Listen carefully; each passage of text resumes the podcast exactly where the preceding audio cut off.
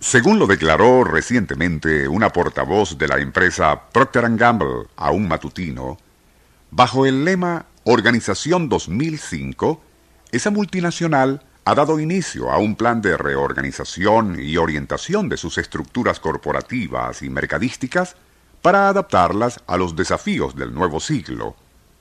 A primera oída, lo anterior podría parecer a los escuchas que estamos haciendo una cuña institucional a dicha empresa. Pero la razón por la cual hemos comentado el asunto es que ello trae a la mente algo insólito referido a la prestigiosa organización. Créase o no, la Procter Gamble fue víctima a comienzos de los años 80 de rumores que la vinculaban con lo esotérico.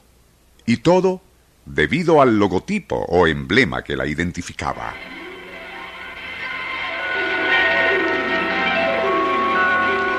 Nuestro insólito universo.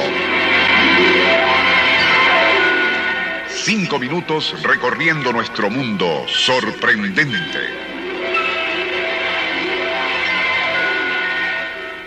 Parece que ya la Procter Gamble no utiliza al polémico símbolo que distinguía a todos sus avisos y correspondencia. Pero, y como se mencionó al inicio, más o menos en febrero de 1982, un cable de la agencia F informaba que alguien había comenzado a hacerse eco y divulgar un rumor que ya existía, el de que ese gran éxito comercial de la empresa en todo el mundo se debía a un pacto diabólico con fuerzas ocultas. Prueba de aquel presunto convenio aparecía en el propio emblema que la identificaba.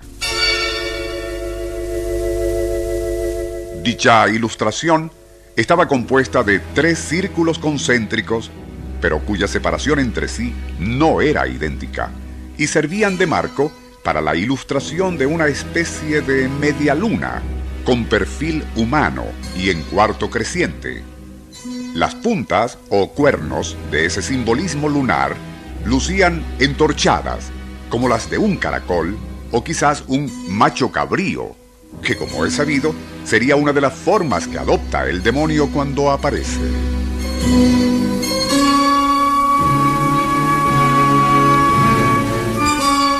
El perfil humano en cuestión algunos opinan es de Júpiter y otros de Satán, mira fijamente a 13 estrellas de distintos tamaños que flotan en arco sobre un fondo oscuro. Según algunos, el conjunto de líneas muy finas, con reminiscencias de Art Nouveau, que emanan del cabello, bigote y barba de ese personaje, cuyo perfil allí aparece, también podrían representar símbolos esotéricos. El diario Los Angeles Times, al comentar esos fantasiosos rumores, los definía como el producto de una enfermiza mitomanía. Pero, y alarmados debido a que no cesaban, portavoces de la compañía cometieron el error de concederle importancia al asunto y trataron de explicar que esas 13 estrellas solo representaban a las primeras colonias que se emanciparon del dominio británico durante la Guerra de Independencia de los Estados Unidos.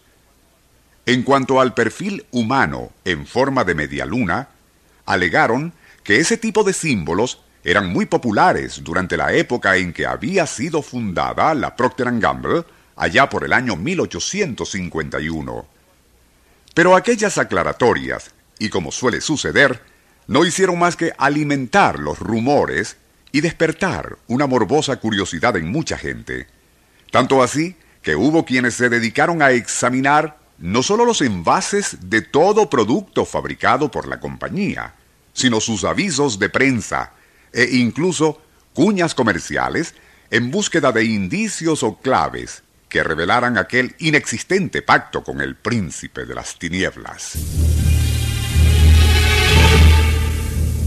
Actualmente, y que sepamos, la Procter ya no utiliza el comentado símbolo, muy atractivo por lo demás y del cual hemos conservado una muestra. Ignoramos si ello se debe a la campaña de rumores que circuló sobre su presunto simbolismo satánico o si lo cambiaron por otro más moderno a raíz de alguna reestructuración. Pero lo cierto es que, aún hoy día, todavía hay quienes opinan que algo tenían que ver aquel perfil barbudo y las 13 estrellas del logotipo con el esoterismo. Email insólitouniverso.hotmail.com www.cyberweb.com.be